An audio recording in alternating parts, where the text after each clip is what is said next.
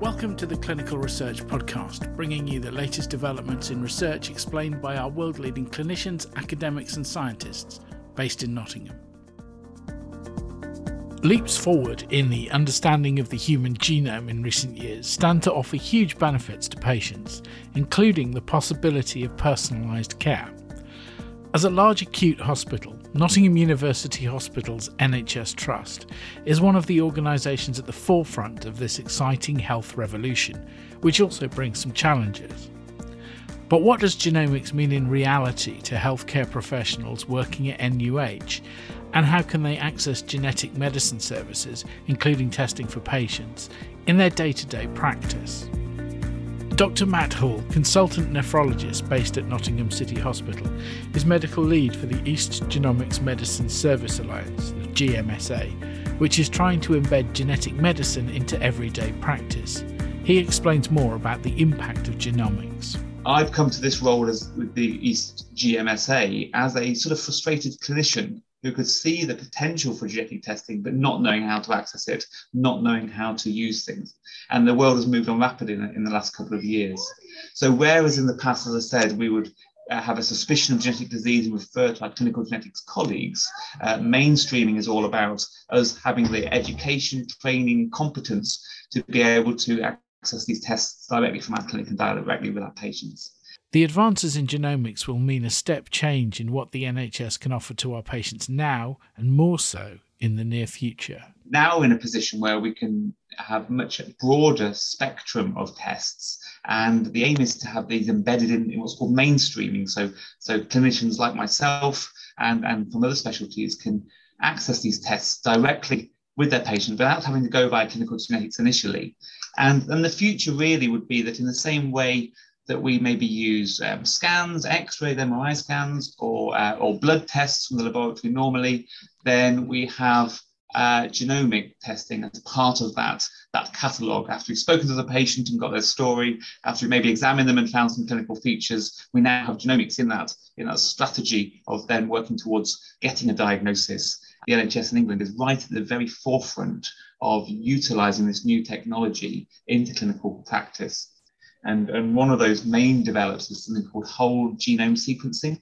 And this is where the whole of the DNA code of somebody can be unraveled, stored, and then selectively analyzed to form conditions, uh, to, to, to, to, diagnose conditions and to, to help with management plans. And the NHS in England is the first healthcare system in the world to have whole genome sequencing available as part of that testing um, uh, option. But in which specific ways will this impact patients and for what kinds of conditions? Genomic testing really offers, uh, I think, four, um, four areas of, of benefit to our patients. So the first is in diagnosis. So there are conditions which are, are, are rare medical conditions. In my field, in, in, kidney medicine, for example, there's a condition called Alport syndrome that we know about. There's a specific gene that's affected. We can we can diagnose those patients without needing a kidney biopsy through genetic testing, um, uh, which spares them that procedure um, and get really useful diagnostic information very quickly. There are also uh, other diagnostic conditions such as um, familial hypercholesterolemia, and this is where very high levels of cholesterol are present in families that can be associated with early, um, early cardiovascular problems, heart attacks, etc. So we can identify those patients earlier and, and get the um, get uh, get treatment on board quicker or focus those treatments. Uh, there's a lot of work. Mo- most of genetic testing and genomic work is in oncology and cancer medicine, where um, uh, the, the, the analysis of DNA from the tumors and analysis of DNA from the patients outside those tumors can, can really help to focus on treatment. So you've got diagnosis and you've got treatment options. So you can focus treatment depending on what the, the, the DNA of those tumor cells shows. We can use genetic testing for prediction. So for uh, for family members who maybe uh, uh, have a relative who's been affected by some conditions, we can use genomic testing to as a screening test to see whether they're also at increased risk, uh, and therefore, um, so a condition called Lynch syndrome is, is very much being tested at the moment. This is a syndrome of early, particular, particularly um, uh, colorectal cancers and some other cancers. And patients and families with Lynch syndrome can have enhanced screening programs so that uh, any problems can be identified early. And then the, the fourth um, on where genetic testing is really happy, uh, really um, useful is in um, individualizing patient care for safety and efficiency of, of treatments. So, you know, many patients are on 10, 12, 15 medicines sometimes. Um, we all react differently to some degree or another to different medicines.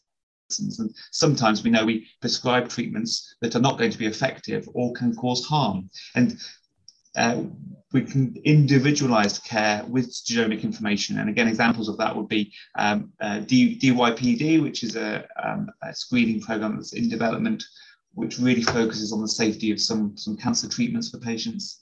Um, we've also been using for a long time TPMT, which is for azathioprine and others. So the future, the future may look like if you have your genomic code unraveled and available, you develop a condition or treatment um, with the informatics and the, and information technology behind it all, then you could have a, a, cocktail of medicines provided to you, which are going to be the most effective and the most and the best tolerated treatments for that particular condition. We're a little way off that, but really diagnosis, prediction, uh, treatment and and uh, in individualization, the real linchpins of where genomic testing can help. So, how can a healthcare professional at NUH or elsewhere access these genetic medicine services? The key document that enables us to know what tests are available is, is called the National Genomic Test Directory. And the National Genomic Test Directory is updated every year and is a full menu of tests that are available for different specialties, for different patients, for different clinical indications, and it's all clearly listed on there. And you can just Google National Genomic Test Directory to see that and look what's available for uh, each each team's um, specialty. Uh, once you go through that, then actually getting DNA to the laboratory is as simple as any other uh, blood test that we would do on, on, on the right form with the right code on there. And, and those results would, uh, would come back to the clinician, acknowledging that it can be a number of months before those tests come back. If we if, if clinicians want to look at that directory and uh, and and see that what is available, um, there may be um, conditions there which uh, you were unaware um, do have a, a, genetic link or a genetic test. There may be conditions on there that uh, will affect treatment in the future. And certainly, as a, as a kidney medicine doctor, then then there's only about um, 12 conditions on there or 12 scenarios. But actually, the impact of those on the number of patients that we see has really really helped um, literally hundreds of patients that have looked after or looked after in the department um, since this mainstreaming has become available. And once we get the results, they can be a little difficult to interpret sometimes. There can be results on there that are not black and white, um, so-called vari variants of uncertain significance. And, um, and our colleagues in clinical genetics are, are still um, uh, available and, and experts and uh, in, in helping with interpretation of results, in um, screening family members, in looking at um, syndromic features outside of our own specialties. So that collaboration with, with clinical genetics is, is still very much there. But the, the, the starting point nowadays should be that National Genomic Test Directory. Are there other services healthcare professionals can access with a view to helping their patients? This is a this is a rapidly developing um, area and things that are literally changing month to month and year to year. In the tests that are available in the technology that's available to analyze the dna in the reporting of those and in the understanding of what those results mean. So this is not a static field that we can we can uh, we can uh, learn. This is going to be part of of of all of our lifelong learning as clinicians and, and researchers, really. So, uh, and with that, that, exponential rapid development, there's going to be pinch points in the system in terms of, of uh, capacity of the laboratory and our understanding. So, so ongoing education is a real key part of what the GMSA is trying to achieve. And that's from sessions that I've given to the trust uh, and, and other trusts around the whole region, um, introducing these matters. But there are there's some key resources that you can update all the time. So I encourage people to go search the National Genomic Test Directory to see what's available. Uh, there is the East Genomics website at eastgenomics.nhs.uk, which has links on how to request tests and some other education. And then there's a de designated uh, Health Education England Genomics um, uh, uh forum, and their website is, is rammed full of educational material from the from the basics through to uh, funding for a master's in this area, and that's genomicsengland.hee.nhs.uk. And, and I think we can put some of these links up on the on the podcast site to, go back to.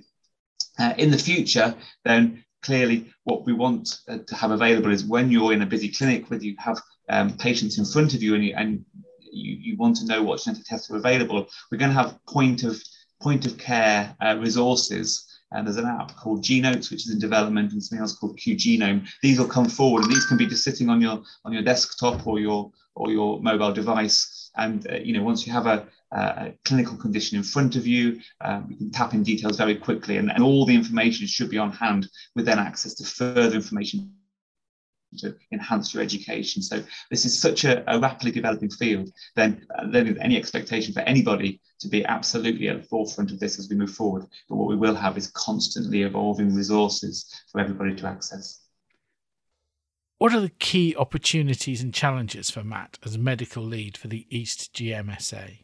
I come at this as a frustrated clinician, finding barriers in genetic testing, finding the inequalities, and and and with this position, I have uh, some some opportunity to to to um, uh, affect that and, and to bring care to the most patients the most promptly. The next, I would say, 10 years um, is going to be absolutely revolutionary in how genomic medicine um, impacts us in the same way as, say, the introduction of the X-ray was in at the end of you know the 1800s, in the same way that um, you know routine uh, blood testing for uh, you know, biochemistry uh, revolutionized things maybe the, the, the, 40s, 50s, and 60s. You know, genomic testing is going to become uh, very much just a, a, routine part of our care. There are ethical issues in terms of uh, um, widespread screening. Uh, if you if you if you do whole genome sequencing on every everybody all the time, you're going to find a lot of noise, a lot of variance of uncertain significance, a lot of false positives, which we need to learn how we're going to deal with. Um, uh, having genetic testing as an individual affects family members, and we need to be clear on, on the consent implications of that and how we work through that. And we're going to develop a lot of genetic information with, uh, with, with new diseases, new diagnoses, um, which might not always come with treatment options at this stage. So there are real challenges but each of these challenges is based on an enhanced understanding of, of how our bodies work and don't work. And that's an amazing uh, opportunity to, to really enhance the health of, of all of us over, over the, the future. I was asked the other day whether I would, if I was, if I was, you know, expecting a child, whether I'd want my, my newborn to have their genome sequenced at birth you know that's been muted as a possibility as a part of screening you know and there's a lot of questions to be answered on that. And, and i think here in 2022 i think my answer would be that I'd, i would definitely consent to my newborn having their whole genome sequenced but i would not consent to that whole genome being analyzed because of all those unknowns. But to have it on on file have it on our records and it be personalized to us um, i think that would uh, really really help that once we develop symptoms signs diagnoses or, or syndromes in the future, if we have that information available that we can just tap into on demand, it's going to be uh, absolutely fantastic. What makes Matt most excited about heading genomic medicine for East GMSA in his new role? So, ge- genomic testing and genetic uh, analysis is really going to revolutionize the care we can give patients over the next 10 years uh, because it's going to help us to individualize care so the right patient at the right time gets the right treatment most safely. Thanks for listening. There are links for subjects we talked about in the show notes, as well as the address for the Nottingham University Hospital's NUH Trust Research and Innovation Department. Our email and social media links are there too. If you want to stay up to date with the Clinical Research Podcast, you can find us on iTunes, Spotify, Google, and wherever you normally get your podcasts. The more shows are rated and reviewed, the easier it is for search engines to find us. So if you can subscribe and rate and review us, you'll be doing it for science.